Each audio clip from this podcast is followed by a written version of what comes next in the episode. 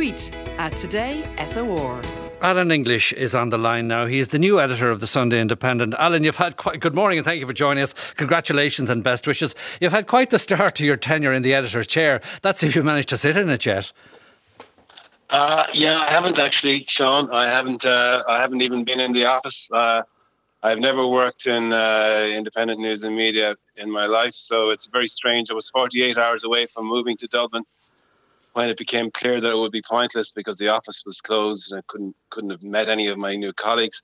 So basically, I spent the last five weeks editing the uh, biggest selling paper in the country from my front room in Castle Castleconnell, County Limerick. How does that work?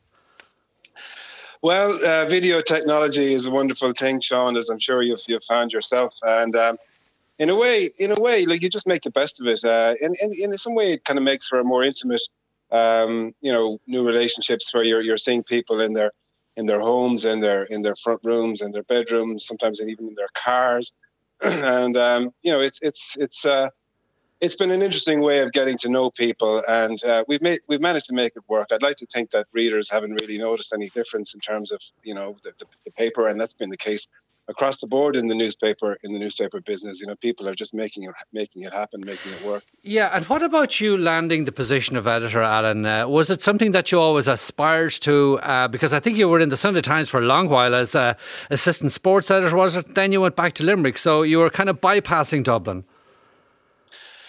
Yeah, I never worked uh, really in Dublin uh, before, uh, Sean. So um, I, I, was 10 years nearly as editor of the Limerick Leader. Um, very much enjoyed that. Um, I think uh, there was a significant change at, at INM and it was taken over by Mediahuis, um, uh, a, a, Dutch Belgian group. Um, I think they, they were probably more open to the idea of an outsider, somebody who hadn't been part of the of the setup in, in, in, the media setup in Dublin coming into the job. Um, I think it's probably unlikely that I would have I would have gotten the job um, under the previous regime. What did you hold out by way of the change, or, or or what were you going to bring to the party, so to speak? How did you convince them that you were the one?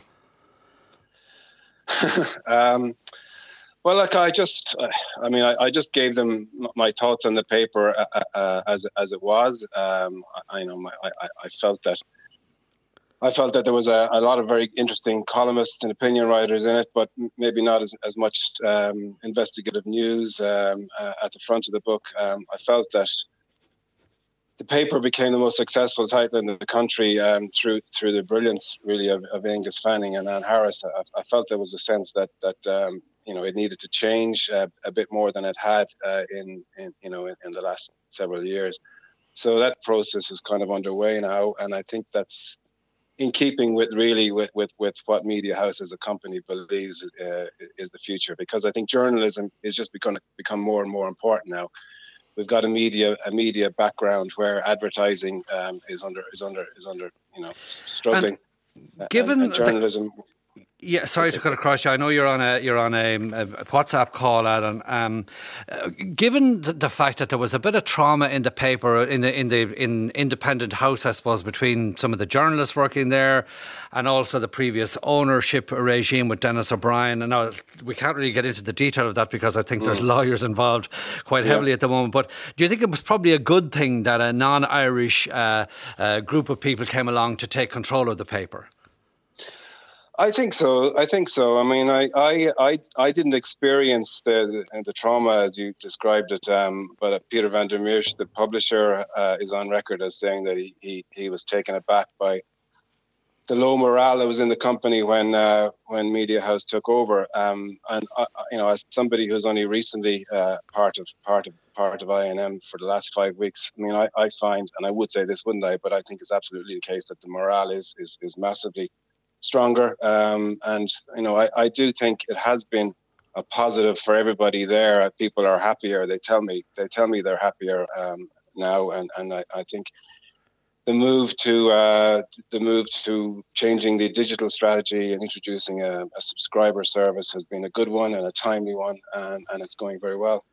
Yeah, actually, on that. Um, As it happens, about 10 years ago, uh, for the centenary of the Connacht Tribune, I was involved in a seminar down in Galway in the university, and the keynote speaker was Denis O'Brien. And somebody asked, look, uh, from the floor, how, how can you uh, monetize um, uh, the internet for newspapers? He said, just, well, he had a simple answer watch what Rupert Murdoch does and copy it. Now, I don't know uh, if that uh, has actually worked for Murdoch, but it is, it's one of the huge challenges for the, the newspaper industry. How do you get digital to pay?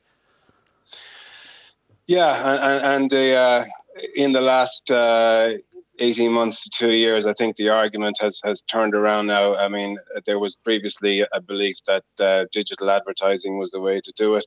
Um, Murdoch went against the grain on that. Uh, he put up a paywall on the, on the, on his newspapers quite early. Uh, I personally believed in that at the time. I felt it was the right move. Um, others others came around to that idea, like the Irish Times did it ahead of INM, um, and you know, INM have now pivoted towards a subscriber uh, route, and I think it's absolutely the right way to go because the revenue that you can generate now from from from digital advertising um, is is much less than people might have expected years ago. And even in the era now of, of coronavirus, what we what we're seeing is that advertisers are specifically saying that they don't want their uh, advertising to appear in the context of coronavirus stories. And what else is there? Um, so so that has had a huge effect on, on the revenue that one can command. Yeah. So it's definitely. Yeah. Well, I was going to ask you, Alan, what do you think is the future, or is there a future for print journalism? Uh, I mean, how long do you think we'll be seeing hard copies, be it of the Limerick Leader or indeed the Sunday Independent? Well, I'd like to think uh, I'd like to think there's still, still a, a, you know a good um, you know medium term future for print newspapers. Uh, I think the pattern has definitely been towards um, you know, if you're talking nationally, the, the, sales of the Sunday Independent and and I would I would assume other weekend titles have held up extremely strongly uh, at this period. I think there's probably a feeling now that people will take the weekend um, to read the bigger titles that are being produced, whereas the the daily, the Monday to Friday titles are probably coming under more pressure. Um, uh, locally, yeah, it's another big argument. We could spend an hour talking about uh, local journalism and the challenges that it faces. But um, I, I, absolutely believe that um, the future uh, um, for local newspapers and national newspapers is high quality journalism. Yeah, you took over yourself as uh, editor of the Leader there in Limerick in, in 2007. Now, the contrast between how things were then and the reality that followed on, I think about 18 months uh, so or so later, uh, was extraordinary. I mean, there was there was huge money sloshing around the regional papers at one point. Yeah, it was absolutely incredible. In fact, um, the Limerick Leader was one of uh, three newspapers purchased for uh, what now seems an outlandish and an extraordinary amount of money 138.6 million. Um, Johnston Press paid uh, the Leinster Leader Group at the time. Um, and, and there were several underbidders, including the Irish Times, who bid somewhere around 100 million. Um, Irish Times would be in a lot of trouble had they won that. Uh, Johnston Press, um, because of their entry into the Irish market, were basically a, a dead company walking for, um, as soon as they signed the contract on it. Um, so, you know, from, from my point of view, I went into Celtic Tiger Ireland. I came back from London. Um, you know, the, the property section of the Limerick Leader when I when I started in March 2007 was either 72 or 80 pages every single week. God heavens! Um, you know, it, it was just a, a, totally different time, um, and you know, it, it's uh, almost as soon as I was in the door, the uh, the thing started unraveling.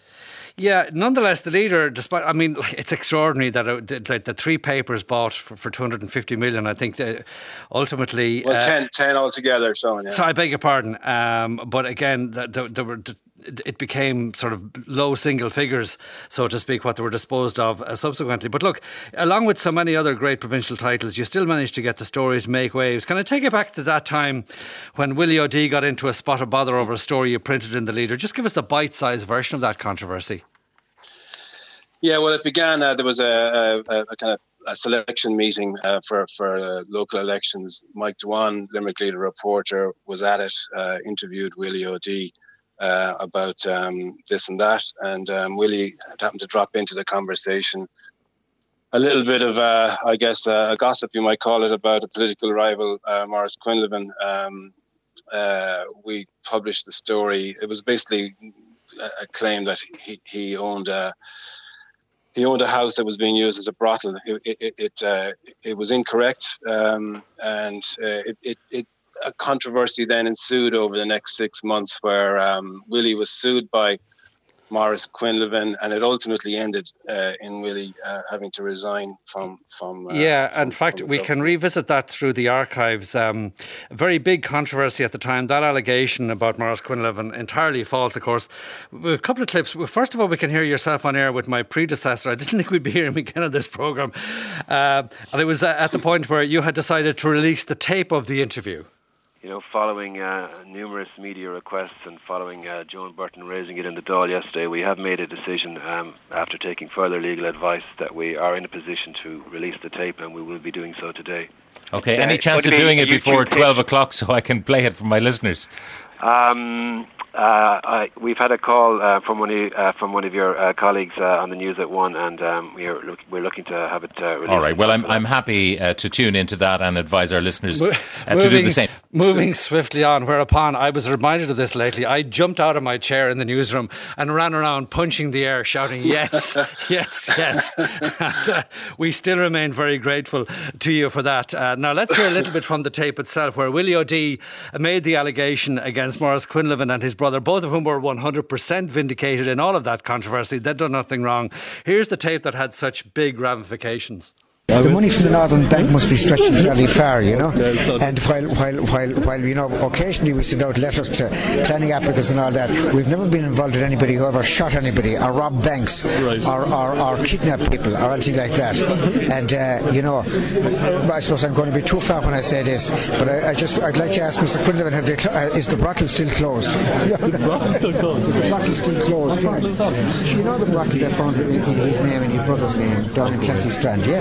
Heard of that. Yeah, should I hear that? Never heard you of better that. check with your sources. Okay. They found the, the, the, the, a house that was that was that was uh, owned by him, Ah. rented out. They found two ladies of the night operating it there in the last couple of weeks. Right. Yeah. heavy stuff there. We shouldn't be laughing at it. Uh, very, very serious. But we, obviously, we were delighted to get those tapes on the news at one that day. A lot of pressure on Willie. Calls for his head to roll at lunchtime when I spoke to him. He was still hanging on. 19,082 votes are not, Minister. It's all very, very sleazy and it casts Irish politics at the highest level in a very bad light. Well, look, there's a lot of things that cast Irish politics in a bad light. All I can say is that I am not, I've been accused. I've been accused in the public domain. I've been accused in the media, the print media, the electronic media, etc., of being a perjurer. I am not a perjurer. Neither I or any of my members of my family ever committed perjury. If committing perjury means knowingly swearing. Yes, and there has to I be never, a mens rea, I as the lawyers never, would say. I never did that, Sean. And it's a very so- difficult so charge I'm- to prove. So I'm a, I'm, I'm a victim. I'm a victim here as well. You You're a victim? everybody, everybody is a victim. Well, I mean, I'm being accused of something I didn't do, which is perjury. So therefore, from that point of view, I'm a victim. But the fact of the matter is, look, I made a gross mistake. It was, it was a wrong thing to do. I apologise. I, I paid a heavy price for it, and and and I, I'm sorry. That's all I can say. I, I don't know what else I can say. Well, I'm sorry. And uh, that was Willie O'Dea. Uh, all of, uh, I think, 10 years ago, there was a payout to Maurice Quinlivan by Willie O'Dea. He ended up resigning as Minister for Defence uh, a few hours after that Yeah. news at one. I what was your uh, own uh, relationship like with him, Alan, after that day? Um, yeah, look, I think that interview did seal his fate, um, and clearly uh, I wasn't too popular with Willie um, uh, shortly afterwards, and for quite some time, I think. Um, I remember there was one day uh, I was parked outside my parents' house to go into work at about half seven in the morning, there wasn't anybody within 500 yards of me, apart from Willie O'Dea, who was coming up the footpath uh, on the same side. And when he saw me uh, sort of 50 yards away, he stopped and crossed the road. Um, but I have to say, in, I'd also like to say about Willie O'Dea that, um, you know, several years later, when the Limerick leader was sued by the University of Limerick, and I was personally sued by UL too, um, you know, he, he got up on the Dáil along with Niall Collins and, and uh, was immensely supportive uh, to the leader um, and to myself. And that was something that my father, my late father, deeply um, uh, appreciated. He, he was a, life, a lifelong Fine Gael voter, and, and directly as a result of that, he decided to vote for Willie O'Dea in the next general election. Fair enough. I'm sure Willie was very pleased about that if he ever found out about it. He's- Yeah, he's another number one for Willie. Uh, one other thing, and I, I apologise to people waiting for the news at 11, but I think this is definitely worth hearing. You were also, in your previous life, you were sued by Lance Armstrong in the Sunday Times. Yeah, that goes back to 2004. I was deputy sports editor in London, and um, you know, to sort of cut a long story short, um, David Walsh, the chief sports writer, who who, who ultimately was the, the journalist associated with um, exposing Lance Armstrong for the drug, drugs cheat that he was, he was about to bring out a book. Uh, no English language language publisher would touch it. Um, it was being published in France, but we were having extracts in the um, in the Sunday Times the following uh, the, the day before the book came out um, there was a problem uh, with the extracts. The lawyers uh, felt it was they were too hot to handle.